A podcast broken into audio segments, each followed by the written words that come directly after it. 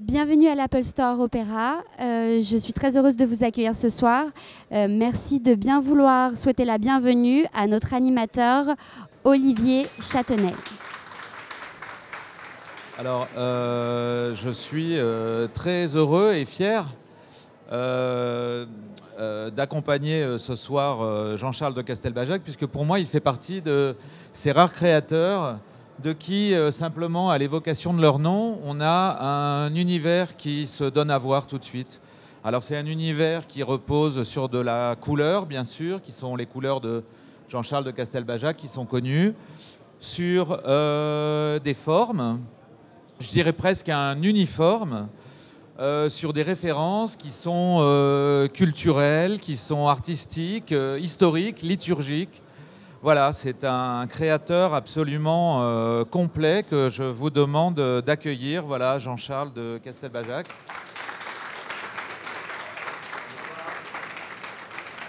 Bonsoir, merci Olivier.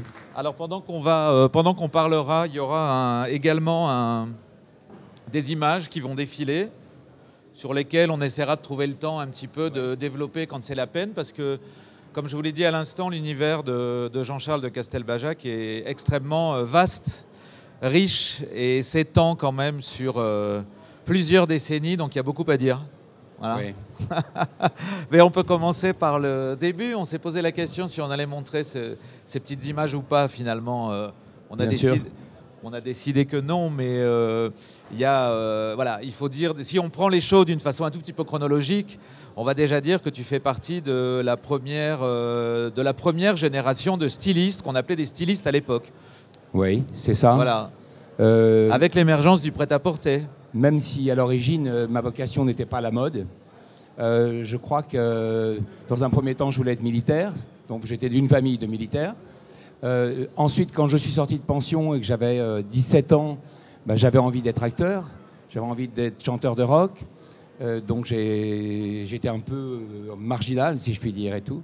Mais la mode m'a séduit euh, assez rapidement parce qu'elle pouvait être un moyen pour moi, de, un médium, plus, plus un médium de, de, de, propagation que vraiment faire des choses ou féminines ou voilà. Il y avait une dimension très conceptuelle.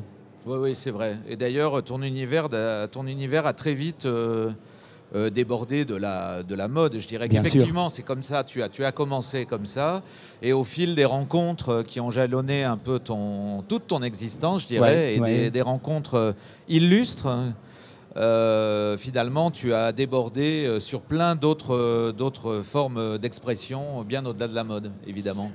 En fait, je crois que la première... je vais vous raconter ma première émotion de, création. Euh, j'étais en pension, j'avais 11 ans. J'étais en pension, j'avais 11 ans, et j'avais une, appréhension du beau très particulière. Euh, je trouvais que la bande Velpo, les bandages, c'était beau. Je trouvais que euh, les choses les plus humbles étaient belles. Et puis mon père est venu me chercher et on est parti en Angleterre pour aller à la chasse. J'avais jamais été à une chasse. Et je me souviendrai toute ma vie de l'odeur du tweed. Le tweed, c'est une matière qui vient donc du mouton, de la laine, mais quand il pleut sur du tweed, il y a une odeur animale, animale, très sensuelle, très particulière. Tout le monde était très, très, très élégant dans cette chasse. Tout le monde était très bien habillé. Et on attendait quelqu'un. Et à un moment, la porte s'est ouverte, la porte du château, et on a vu un monsieur très élégant, avec une silhouette très très longue, avec des très beaux fusils. Et au bout, de, ses mains, sous la pluie, il y avait ses gants.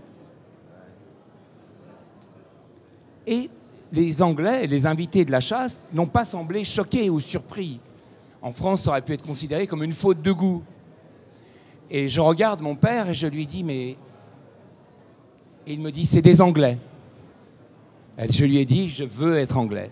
Et je pense que c'est la première fois où j'ai vu ma définition de, du chic. Euh, de, de, ce que j'appelais le chic, en fait. Une certaine, euh, ouais, une certaine forme d'irrévérence. D'irrévérence. Et de liberté, en et fait, de hein, par rapport au code. Oui, c'est ça. c'est quelque chose qui te, par rapport qui te au code assez institutionnel. Et donc, c'est ce qui m'a amené ensuite euh, à, à, aimer des matières des, des détails, des formes que les autres n'aimaient pas. Des choses qui n'étaient pas considérées comme faisant partie du code de la mode, soudain je me les appropriais. Je peux montrer peut-être une, chose, euh, une, des- Ah bah bien sûr. Ça c'est vrai que dans l'histoire de la, enfin dans, dans, dans ce que, dans la partie vraiment mode de, de l'histoire de Jean-Charles de Castelbajac, il y a beaucoup effectivement de, euh, il a été sans aucun doute le premier à se réapproprier des matières. euh, des matières qui n'étaient utilisées que pour certaines fonctions et des matières dans lesquelles il a taillé des vêtements. Voilà. Alors aujourd'hui, ça paraît euh, ça- voilà, ça paraît simple et très, euh, ouais, et très classique, simplement qu'à l'époque, personne ne l'avait jamais fait. hein. Euh, euh, il fallait, si vous voulez, quand on faisait les bandages pour les hôpitaux, euh, les bandages, à l'origine, avant d'être séparés en bandages, c'est une matière. voyez? Ensuite, on découpe et ça devient des bandages. Donc, j'allais dans les usines et je réinventais ces matières. Et puis, ça a un avantage, c'est que c'est très proche du corps, c'est presque curatif.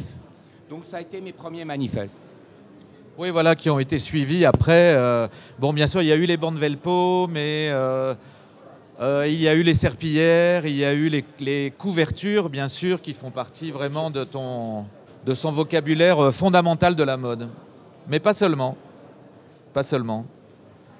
Ça, effectivement, il y a cette réappropriation des matières, mais qui, qui représente très bien ton état d'esprit, en fait, qui, qui, euh, qui explique très très bien euh, pour quelles raisons Bon, tu pars de la fonction et tu vas vers la fantaisie.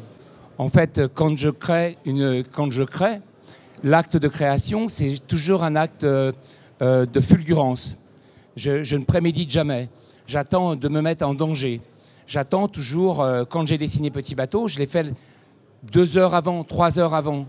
Parce que je construis mentalement. Je construis, je mets en place une espèce d'organigramme qui est faite de choses, de souvenirs, parce que tout part de mon enfance. Et tout part de l'histoire. Tout raconte une histoire. Que je dessine euh, un meuble, que je dessine un vêtement, il est toujours porteur d'une histoire. Je pense que c'est la qualité de mon travail. C'est-à-dire que, en fait, récemment, tu parlais de mes couleurs tout à l'heure, quand j'ai fait Petit Bateau, il y a eu un post sur Instagram avec mes trois couleurs primaires, le rouge, le jaune et le bleu. Et la- la- l'attaché de presse a dit qui est ce, styliste, ce créateur qui va venir avec nous Euh, Il utilise toujours ces couleurs. Il y a eu 800 likes en disant c'est Castelbajac. Et je pense que là où je suis un peu en porte-à-faux par rapport à une époque, c'est ce que disait Courage de mon travail, c'est que je ne fais pas de la mode, je fais du style. Je travaille un style, comme le faisait Chanel. Donc, je m'inscris dans le temps, mais pas dans l'éphémère. C'est ce qui m'intéresse. Or, aujourd'hui, je vois certains créateurs très doués d'ailleurs, hein, comme Marc Jacobs. Si je regarde son travail, bah, une oui. saison, il est années 30, une saison, il est rétro-futuriste, une saison, il va être ethnique, une saison, il va être... Et, et ce fil-là est très particulier. Une saison, il va être pastel, une saison, il va être dans les marrons. Donc, voilà. Non, c'est vrai que c'est vrai que j'a- j'avais. Je souhaitais euh, présenter euh, Jean-Charles de cette façon-là, euh, tout à fait au départ de notre réunion, parce que effectivement, il fait partie des très rares hein, qui sont extrêmement fidèles à des idées, extrêmement fidèles à un vocabulaire qui est toujours le même, et en fait qui finalement, au fil du temps, devient simplement un style, puisqu'en fait, c'est ça la définition d'un style. Aussi, comme je l'évoquais avec Olivier, je travaille sur la coupe à plat quand je fais de la mode. Hein. Mes vêtements sont à plat. Or, la plupart des vêtements qu'on trouve aujourd'hui sur la planète, en dehors des vêtements asiatiques traditionnels, c'est des vêtements qui sont tridimensionnels, Oui, oui, tout très structurés. hein. Moi, je crois que les vêtements, la première passion que j'ai eue, c'était les drapeaux. Pour moi, les drapeaux, ça devait servir, ça pouvait devenir des vêtements, et les vêtements devaient être des drapeaux. Donc il y avait cette idée de coupe à plat, et en fait, cette coupe à plat, elle passe dans le temps. Elle a une espèce d'intemporalité, comme ça. Oui, oui, dans cette coupe à plat, il y a l'idée de la géométrie aussi qui fait partie de ton Il y a aussi vocabulaire, l'idée hein. de l'appropriation, de l'appropriation, c'est-à-dire de construire des vêtements à partir de choses ou à partir d'une phrase. Là, vous avez vu un pull avec des gants. C'est inspiré d'une phrase qui te dit Il te va comme un gant. Donc j'ai pris tout simplement 80 paires de gants et j'en ai fait un pull. Donc ça devient un acte surréaliste, ça devient un acte différent, ça devient une création qui part de rien, qui part d'une phrase. Donc c'est là, on touche à un acte poétique. Et ça, c'est très important. Oui, il y a aussi, euh, bon voilà, dans les réappropriations, on voit le travail que tu as effectué ou pour Weston ou pour Hermès, sur des formes qui sont les leurs. Hein. Donc c'est vraiment, il suffit que tu appliques Bien sûr. Euh, quelque part ta charte euh, bah coloristique pour que d'un seul coup ça devienne, ça bah devienne ton objet. Ça c'est quand même une force. Moi j'ai vraiment le sentiment, quand je suis ici par exemple, je, regarde ce hall, je ne peux pas m'empêcher de dire que ces quatre poteaux, j'aimerais qu'ils soient en quatre couleurs primaires. Hein. Donc immédiatement, je veux réinventer le lieu. Je ne peux pas, j'ai une déformation, c'est comme une, sorte d'addiction. Quand j'ai fait la façade d'Orly Sud là récemment, mais j'avais cette immense façade qui faisait 200 mètres de, long. Dès que je l'ai vue, j'ai su qu'il fallait venir avec des couleurs, avec un rythme, avec quelque chose qui allait habiter la poésie du lieu, lui redonner de la poésie. Donc euh, j'aime embrasser, embrasser les choses les plus, les plus anodines et soudain leur donner vie. C'est ça que j'adore faire. Alors embrasser, euh, oui, oui. Embrasser, j'aime beaucoup. Embrasser, oui, oui, bien sûr, on est, on est d'accord pour ça. Euh, embrasser, ça me fait penser euh, justement à toutes les, fameuses rencontres qui jalonnent un peu ton, ton existence. Parce qu'il y a beaucoup, beaucoup, beaucoup d'artistes qui vont traverser ta vie, avec lesquels tu vas parfois d'ailleurs collaborer, hein, que ce soit des peintres ou des photographes ou des musiciens. Tu peux nous en parler un petit peu parce que ça c'est... Bah, D'abord, j'ai eu beaucoup de chance. J'étais dans une ville qui s'appelait euh, qui s'appelait Limoges, qui était une ville pas très gaie. C'était une ville euh, un peu sombre, mais il y avait un drôle de monsieur qui était un dadaïste qui n'avait pas réussi à partir euh, aux États-Unis et qui s'appelait Raoul Osman et qui se promenait dans la ville avec sa femme et son infirmière dans ses deux bras, ce qui faisait un grand grand scandale. Alors j'avais 16 ans, tu vois. Et un jour, j'étais à une exposition et il était là en train de déclamer des poèmes dada des, choses très, très euh, choquantes comme ça. Et il avait fait des collages avec des morceaux de, carton ondulé. Et ces collages étaient d'une beauté. J'avais 16 ans, je me disais, mais comment de, cette chose que personne ne voit est née tant de beauté hein? Donc c'est la première rencontre que j'ai eue. J'ai écouté cet homme. Et ensuite, je n'ai eu de cesse que de rencontrer les gens qui m'avaient inspiré. Je faisais des coups pas possibles. Par exemple, j'avais appris qu'Antonioni était à Paris. Et j'avais vu ce film que je voudrais que vous voyiez tous, qui s'appelle Blow Up, qui est, une, ode au silence, à la création. Et donc, euh, je me suis fait passer pour le monsieur qui portait le petit déjeuner, et j'ai frappé à sa porte. J'avais les cheveux très, très, très longs, et un blouson de cuir. Et je dit, le petit déjeuner est servi et tout. Il me dit, vous avez fait un drôle de service. Comme ça j'ai connu Antonioni. Et ensuite, j'ai aimé tous les artistes en marge. J'aimais les artistes comme Cindy Sherman, quand personne ne l'adulait. J'aimais euh, Robert Mapplethorpe, qui faisait des photos très sombres de New York dans les années 80. Je n'ai envisagé mon travail que par les collaborations, que par des choses qu'on faisait ensemble. Alors ça a été Malcolm McLaren, ça a été, ça a été euh, tellement de musiciens, ça a été Xavier Veillant qui faisait mes décors de défilé. Euh, ce soir, c'est toi, Olivier. Euh, ça va être des jeunes créateurs. Bah, les peintres, par exemple, de la figuration libre au début des années 80. Bah, tous les peintres de la figuration libre, Jean-Michel Basquiat, Kissaring, Viviane Westwood, ça c'est Franco Moschino. Ça, c'est les pulls de iceberg que j'ai fait à partir des années 80. Ça, c'est les premiers tableaux 83 avec Hervé Di Rosa. Ça, c'est magnifique. Ça, c'est Ben qui peint pour le film de William Klein. Une robe que personne ne voulait porter d'ailleurs, qui s'appelait Je suis toute nue en dessous. Là, c'est l'épistolaire. J'aimais beaucoup ce dialogue. Ça, c'est un décor de Xavier Veillant, des années 90. Une voilà. carte de vœux par Pierre et Gilles, voilà. etc. Il y en a. Euh, bah, la beauté, la beauté dans, plus on avance dans la vie, je pense, c'est aussi de révéler et d'emmener dans son sillage tout un mouvement de création, c'est-à-dire d'emmener une génération, de participer à des choses collectives. Donc c'est ça qui est très intéressant. Ça c'est Kiss, que j'aimais beaucoup, Kissaring, qui est venu peindre. Et ça c'est le dernier dessin de Kissaring. Il l'a fait trois jours avant sa mort, qui était l'invitation. Voilà, l'accumulation avec les gadgets, euh, voilà. Jean-Charles vous a parlé tout à l'heure justement de ses créations à partir des gants ou des nounours. Ou, euh, il y a euh, énormément comme ça. Alors là, il va, voilà, Jean-Charles va vous montrer autre chose là. Une, Je- voilà, Jean-Charles va vous montrer une robe de 81 Tiens, je vais tenir ton qui est, micro. qui si est tu veux. faite. Je vais tenir ton micro comme ça, tu vas pouvoir parler. Ouais, et merci puis, infiniment. tiens. C'est une robe euh, en, en papier non tissé. Hein, c'est une robe épistolaire, c'est une robe que j'ai fait en 81 qui racontait tout ce que je voyais dans les magazines, les fragments de magazines, les choses qui me racontaient des histoires. Ce que j'aime dans cette robe, c'est qu'elle est le résumé du style Castelbajac. Elle est peinte à la main, donc c'est une œuvre, et elle est faite sur un non-tissu. Elle est faite sur un morceau de papier. C'est du T-Wek, ça s'appelle du T-Wek.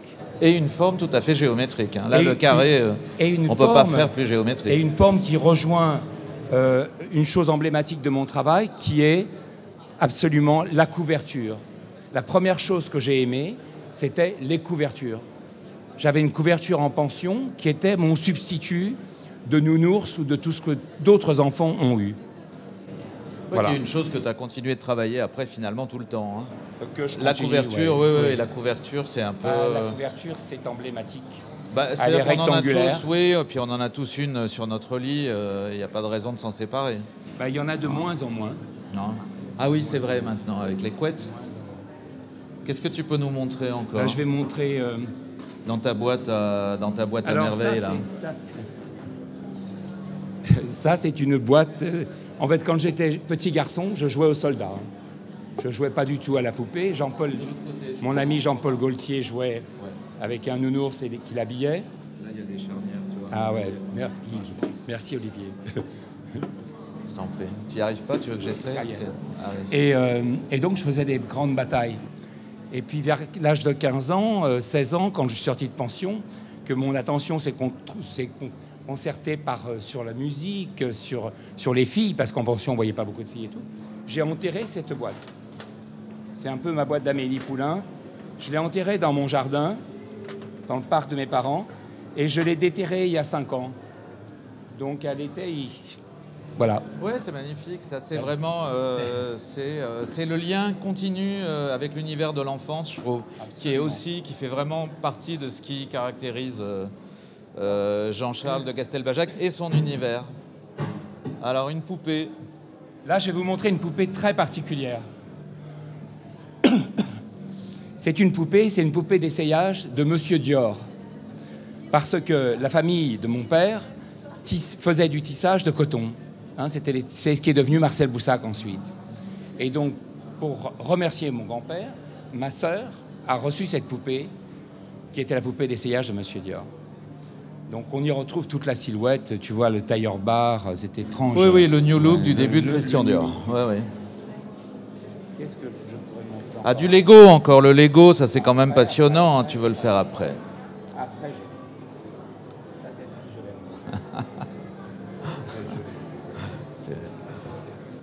Ça, c'est la seule robe dans ma vie. C'est la seule robe dans ma vie qui m'a valu des menaces de mort, en fait. En fait, euh, quatre mois avant l'élection du président Obama, je faisais des robes icônes. Je faisais des robes que je dédiais. J'avais fait Michael Jackson, j'avais fait toute une série de personnages, et j'aimais beaucoup cet homme, qui se présentait à la présidence. Donc j'ai fait une petite robe de cocktail pour la Maison Blanche. Ah ben, je la découvre en même temps. I have a dream today. Ah ben elle est bien, ça lui a porté chance. Et ça, c'est l'arrière. Ouais.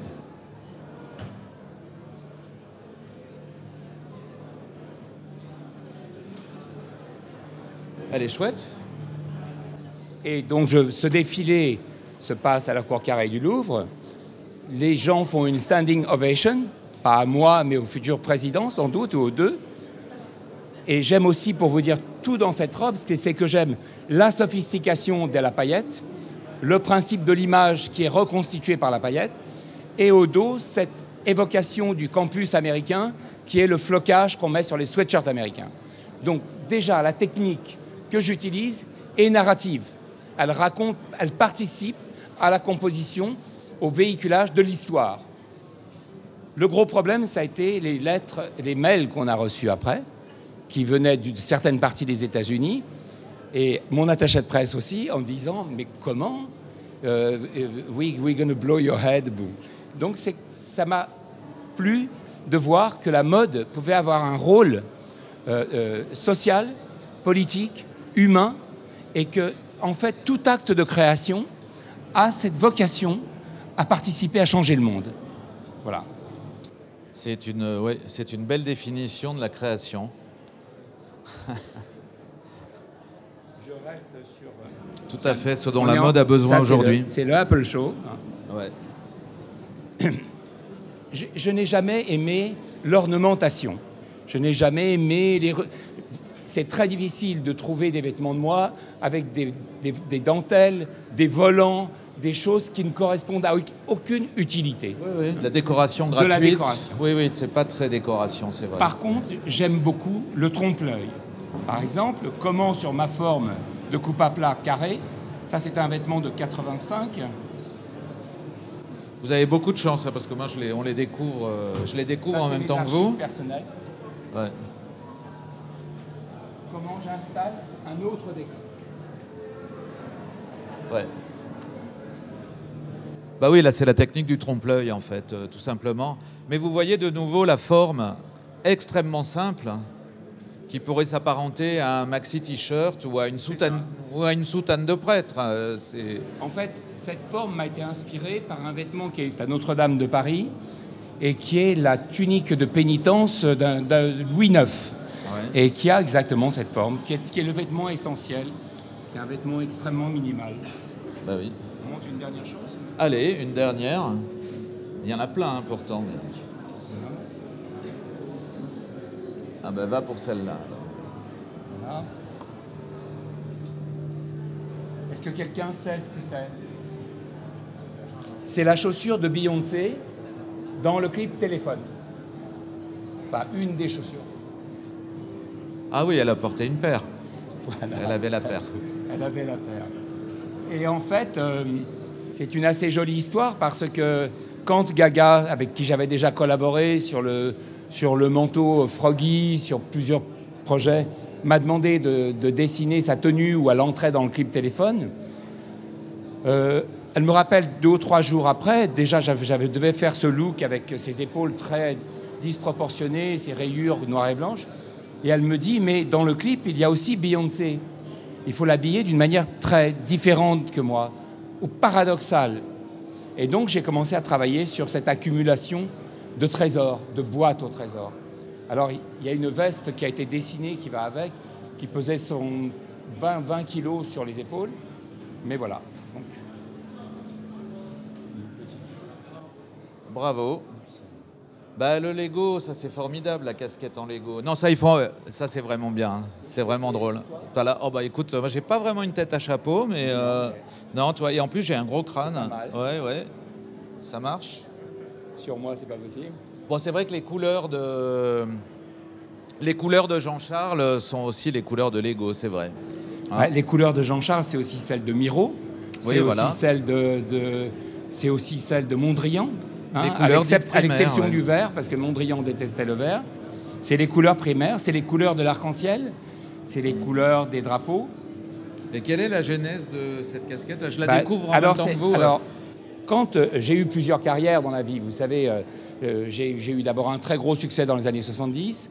En 80, j'ai travaillé sur l'art et la mode, beaucoup de succès. 90, ça marchait pas trop parce que tout le monde faisait des choses noires avec des logos partout. Et moi, j'étais perché sur mon nuage pop, toujours. Hein.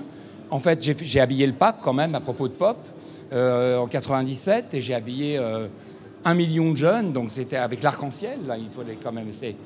Et quand j'ai recommencé à me passionner pour la mode vers les années 2000, euh, voilà, j'ai voulu revenir avec cette dimension très prophétique et pop, très très intense, presque, presque euh, walk on the wild, walk, euh, walk on a wild child, tu vois.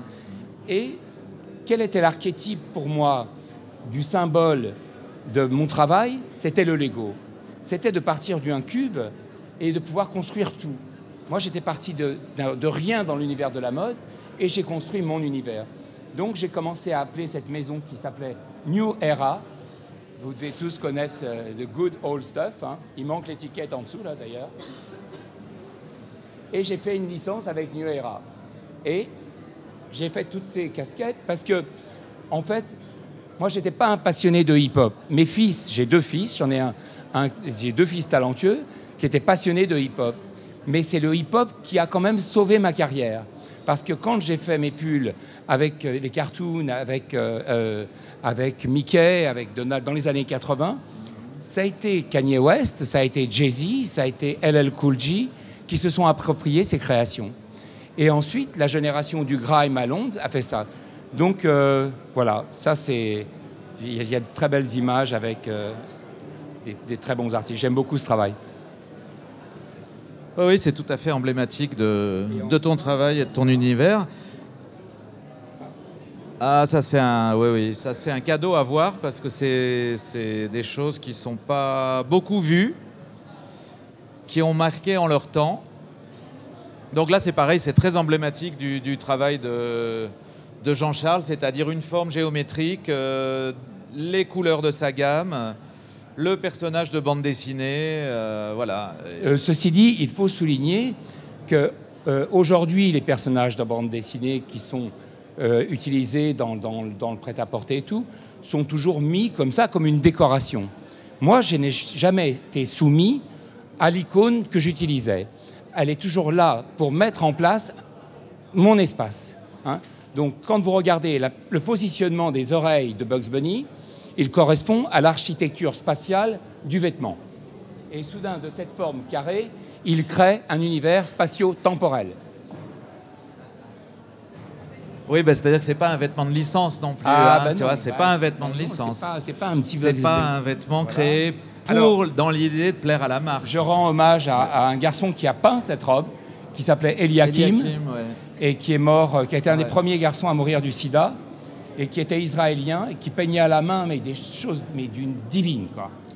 Que j'ai connu par la suite chez Thierry Mugler aussi. Oui, oui, il a fait des choses pour Thierry Mugler, Eliakim. Ouais. Une autre robe. Une autre illustration de cette euh, occupation de l'espace avec une icône de façon spatio-temporelle, c'est la robe zèbre de 81. Bah, c'est, la force du style, c'est-à-dire que ça correspond pas à une époque. Vous voyez pas, euh, vous vous dites pas, euh, ah ben c'est très 60 ou c'est très 70. Je pense que c'est beaucoup plus libre que ça et c'est ce qui caractérise tout à fait son travail. Tout à fait le travail de, de Jean-Charles. Voilà. qui est beaucoup plus autour du style que, que finalement de la mode. Allez, bah, le logo, c'était a priori, c'était pas tellement ton vocabulaire au départ, mais finalement, Bah, tu as su le détourner à ta façon. Voilà, c'est-à-dire que face à l'envahissement des logos des années 90, je suis retourné à la base des logos. Ça, c'est une collection qui s'appelait Zebra 3. Et Vous savez ce que c'est que Zebra 3 Euh, pour, les gens plus âgés, euh, c'était la voiture de Starsky et Hutch. hein. Donc, euh, Zebra 3. Donc, c'était une collection qui s'appelait Zebra 3, inspirée par un homme génial qui s'appelle Raymond Lowy, qui lui avait fait tous ces logos. Il avait fait le logo de Lucky Strike, le logo d'Esso, le logo de Shell, le logo de BP, le logo de Exxon, tant de logos. Et lui avait cette référence du logo par rapport au blason du, du Moyen Âge. Donc j'ai toujours été fasciné par l'efficacité des logos. J'adore dessiner des logos. La manière dont, dans le temps, c'est comme un signe, comme une empreinte, comme un pictogramme. Et c'est ce qui marque dans le subconscient. Regardez le logo Apple. hein. Oui, oui, tout à fait. Mais je trouve que là, une fois de plus, on a une bonne définition de ton univers avec euh, le pop qui rencontre l'histoire et le liturgique euh, et, la- Et- et et le, le- consumérisme Et le conceptuel. voilà et le conceptuel. euh, Le voilà, c'est Le conceptuel, parce que je crois qu'il y a une phrase de Kant qui m'a marqué, qui a été un déclencheur de tout, qui est toute intuition sans concept n'aboutit pas. Une, cravate, petite, non petite cravate anglaise qui m'a été donnée par mon ami Malcolm McLaren. Et donc euh, ça, ça a été ma découverte de la connexion entre la musique et la mode. De quelle manière cette imbrication est forte, de quelle manière la mode inspire la musique, de laquelle la mode est inspirée par la musique. Et quand les deux se réunissent, il y a une vraie fusion. Je crois que les plus belles expériences de ma vie, c'est d'avoir travaillé avec Kraftwerk, avec euh, Gaga, avec euh, Jay-Z, avec Kanye, parce que c'était toujours me mettre en danger face à un autre artiste qui partait d'un autre médium. Donc ça, un jour en 60, 72, je suis allé sur King's Road et j'ai vu des t-shirts que je n'avais pas su faire. C'était, il avait écrit le mot sexe avec des os de poulet et rock'n'roll avec des os de poulet. J'ai dit, ça, c'est vraiment de l'appropriation. Et je suis de mieux ami avec Viviane Westwood et Malcolm Et McLaren. Malcolm McLaren, voilà. qui ont initié quand même, qui sont euh, à l'origine du mouvement punk euh, à Londres et quelque part aussi à l'origine justement de cette collaboration qui s'est beaucoup développée entre la mode et la musique euh, par la suite.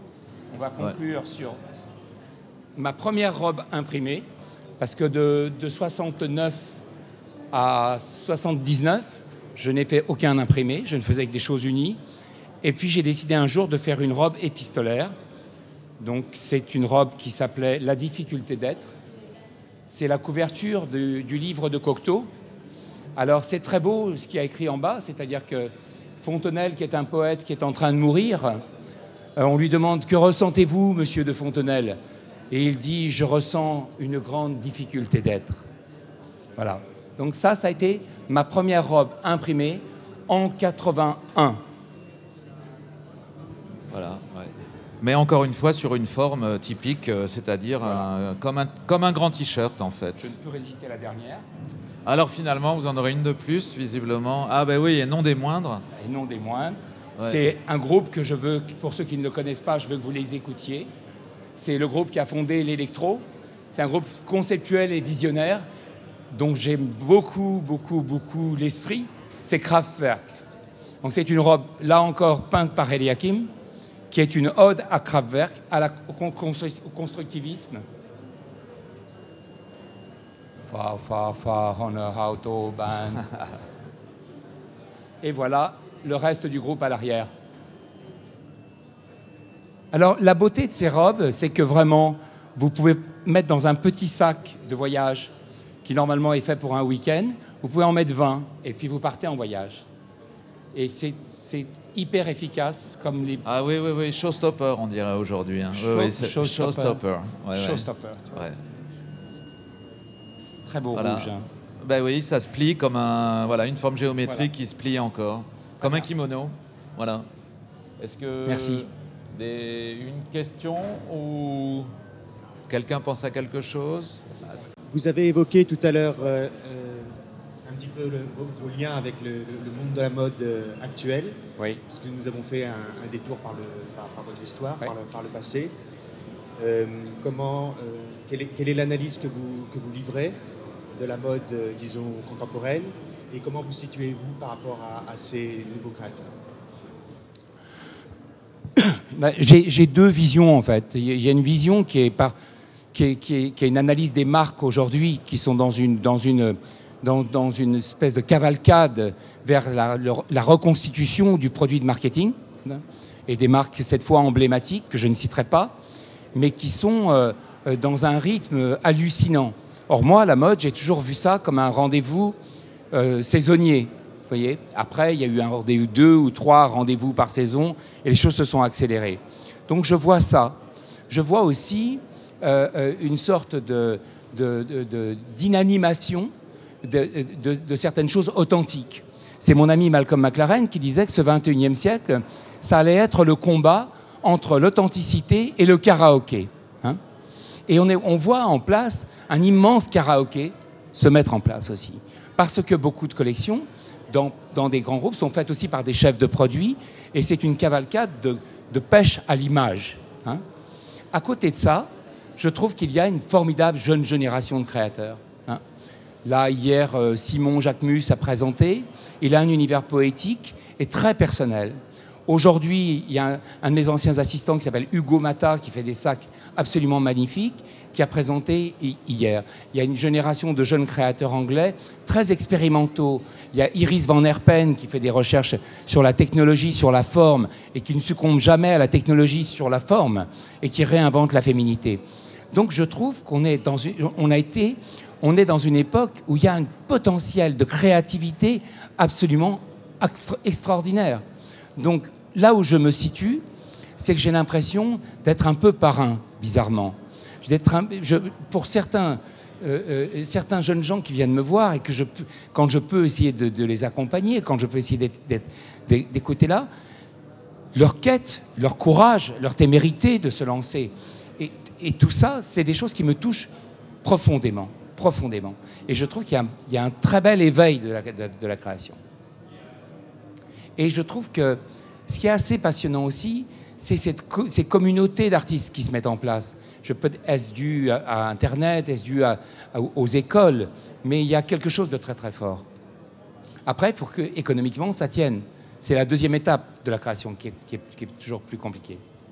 Ah non, non, non, non, non, non, non, c'est ton analyse. Euh, moi, je te la, je, mais je l'accompagne euh, volontiers. C'est vrai que aujourd'hui, on est, c'est plus difficile de construire un style dans la mesure où effectivement les choses vont beaucoup plus vite. Et- Ben, c'est- C'est-à-dire que euh, pourquoi j'aime Jacques Mus, par exemple, hein, ou, ou pourquoi j'aime Mata, ou pourquoi j'aime Iris Van Herpen Ben, Parce que il, ne travaille, il travaille sur l'ADN.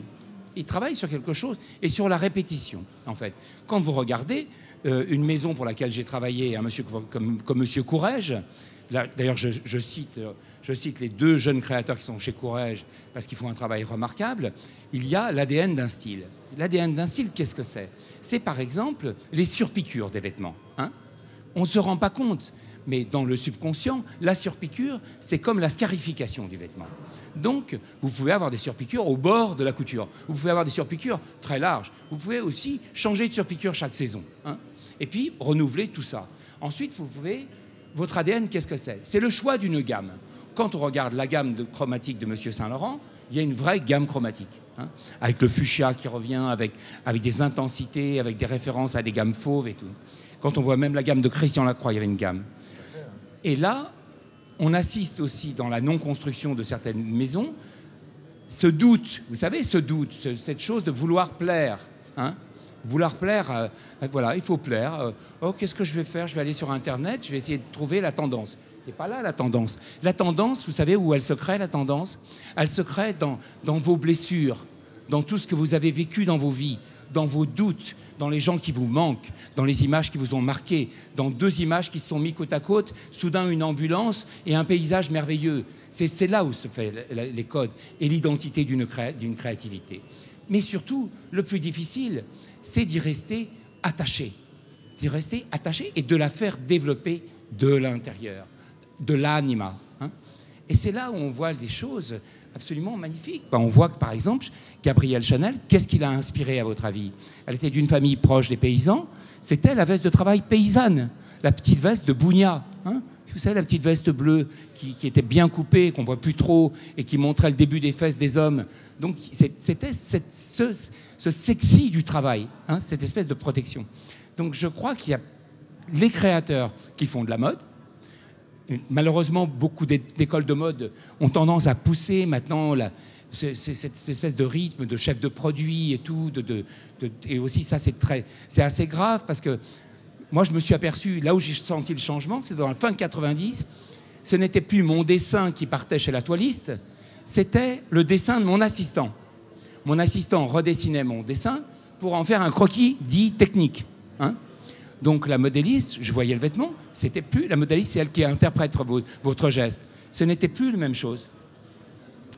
Donc, euh, puis j'ai beaucoup d'espoir dans des marques comme Vêtements ou des, marques comme euh, euh, Air by euh, aux États-Unis, qui viennent du sportswear, qui viennent d'une identité presque tribale. Voilà. Mais tu as tout à fait raison. Je trouve que créer, euh, c'est pas, pas nécessairement euh, vouloir plaire. On est Ben voilà, ben c'est surtout pas vouloir plaire. D'ailleurs, on s'aperçoit bien que les créateurs euh, comme géniaux comme Alexander McQueen n'a jamais essayé de plaire. On n'est pas là pour plaire quand on crée. On est là certainement. ben, c'est- assez extraordinaire parce que le créateur, en fait, la différence entre un artiste et un designer est la suivante. Le designer, il est là pour répondre à une question de confort, l'esthétisme, la sensualité, la douceur. J'ai des amis là-bas qui... La dou- Voilà, il est là pour répondre à des questions. Et moi, j'adore répondre à des questions. Donc, j'ai fait des manteaux doudounes, euh, j'ai fait, des, fait des vestes de ski. Je suis, maintenant, j'ai la direction artistique de Rossignol depuis 15 ans. J'adore créer avec des choses qui, où il y a la discipline de la fonction, de répondre à ça. Alors que l'artiste, il est là pour poser des questions. Hein. Il est là pour. On regarde son œuvre, elle n'est pas là pour faire joli. Elle est là pour dire Mais merde, qu'est-ce que ça m'évoque? D'où ça vient au fond de moi, cette vision-là? Et aujourd'hui, on, assiste à un phénomène assez troublant, c'est l'art et la mode, hein, où les gens qui répondent à des questions posent des questions. Hein. Donc on est encore à un nouveau seuil. Voilà. Euh, qu'est-ce que vous pensez du coup justement des, de cette nouvelle façon de défiler euh, où on peut acheter directement justement euh, après les défilés comme, comme, a pu faire Courrèges justement ou Burberry ou Marcello justement? Pourquoi pas? De toute façon, tout est en train d'imploser. Hein. Il y a une espèce d'implosion qui va. Du chaos naît la renaissance. Hein. On, peut, on peut dire. Tout, Aujourd'hui, rien n'est contrôlable. Il n'y a, plus de saison, mais ça, c'est planétaire. Euh, on peut acheter en ligne déjà, de toute façon, depuis toujours, les choses par anticipation. Je crois que ça va nous amener à un autre seuil. C'est-à-dire qu'il y, a un il y a un moment quand même bouleversant et assez magique qui est l'instant très mystérieux, hein, qui est comme une, sorte de, rencontre avec des fantômes, parce que je crois que dans la mode, il y a quand même quelque chose de très lié à l'invisible. Hein. Personne n'en parle, parce qu'on ne parle que du paraître, que de la beauté, du sexiness et tout, mais c'est quand même des potentiels petits fantômes, les vêtements. Un jour, le jour où on n'est plus là, les vêtements sont toujours là, ils vont dans des magasins vintage, et ils ont toujours un petit fragment de votre âme qui se balade. Donc, il y a ce seuil avec l'invisible qui m'a toujours fasciné dans les vêtements. Et je trouve que notre société fait tout pour abolir l'invisible, pour abolir la dimension spirituelle des vêtements. Donc ça va vite, ça va vite, ça va vite. C'est comme dans les villes. Hein. Moi, quand je touche les murs avant de faire un petit ange à la craie, bah, je cherche le fantôme. C'est lui qui m'a demandé de le faire là. Et il ne faut jamais oublier cette dimension mystérieuse du vêtement. Moi, j'ai gardé une veste euh, de ma mère. C'est une veste qui est très particulière. Quand j'ai vu euh, l'armure de Jeanne d'Arc, soudain, je vois une armure qui fait 1m56 en taille 32. C'était pas du tout ça que j'imaginais. Quand je vois la robe de chambre de Napoléon à Sainte-Hélène, je vois la robe de chambre d'un enfant entourée par la moisissure et par l'humidité. Donc, pour moi, les vêtements, c'est des traces. Seules les traces font rêver, disait René Char. L'artiste n'a pas besoin de preuves. Seules les traces font rêver. Donc c'est très important et je pense que je vois ça en spectateur, mais aussi en participant, puisque je fais toujours de la mode, je dessine toujours. Mais euh, j'aimais bien ce temps d'attente qu'il y avait entre le, mystère qui s'établissait entre la présentation et, le désir, tout simplement, d'acquérir les choses. Voilà. Merci à vous d'avoir écouté mes, mes divagations. Merci. Merci Olivier. Et je veux, je veux rendre grâce à Olivier Châtenay parce que c'est, c'est un archéologue, un archéologue, un archéologue euh, euh, un peu Indiana Jones d'ailleurs de, de, la mode, parce qu'il a un regard pertinent et impertinent sur la mode. Il a fait de très très belles installations sur Yves Saint Laurent. Il faut que vous regardiez son travail. Et euh, voilà, on est, mais on s'est connus en fait, on s'est connus à l'occasion d'une robe que j'ai trouvée un jour. Ouais. En fait, c'est comme ça que j'ai fait connaissance avec Jean-Charles. D'une robe de Jean-Charles qui, qui euh, d'une de ses toutes premières collections et que ah j'ai trouvée sur une brocante euh, au cul d'un camion un jour et je lui ai dit il faut que ça lui revienne parce que c'est à lui que ça doit, c'est à lui que ça doit revenir. Voilà, c'est comme ça qu'on s'est connus. Voilà. Voilà. Merci Jean-Charles. Merci mon cher. et une dernière chose à vous tous. Euh, tous ceux qui sont dans, dans, dans la création, tous ceux qui sont créateur en devenir. N'oubliez jamais cette histoire-là. N'ayez pas peur. N'ayez pas peur. Parce que la peur ne tue aucun danger. Hein? Donc, je, je cite cette phrase de René Char qui dit Serre ton bonheur, impose ta chance, va vers ton risque, à te regarder, ils s'habitueront. Et maintenant, il y a plein de possibilités de réussir grâce à Internet ou de promouvoir son travail. Bon courage. Au revoir.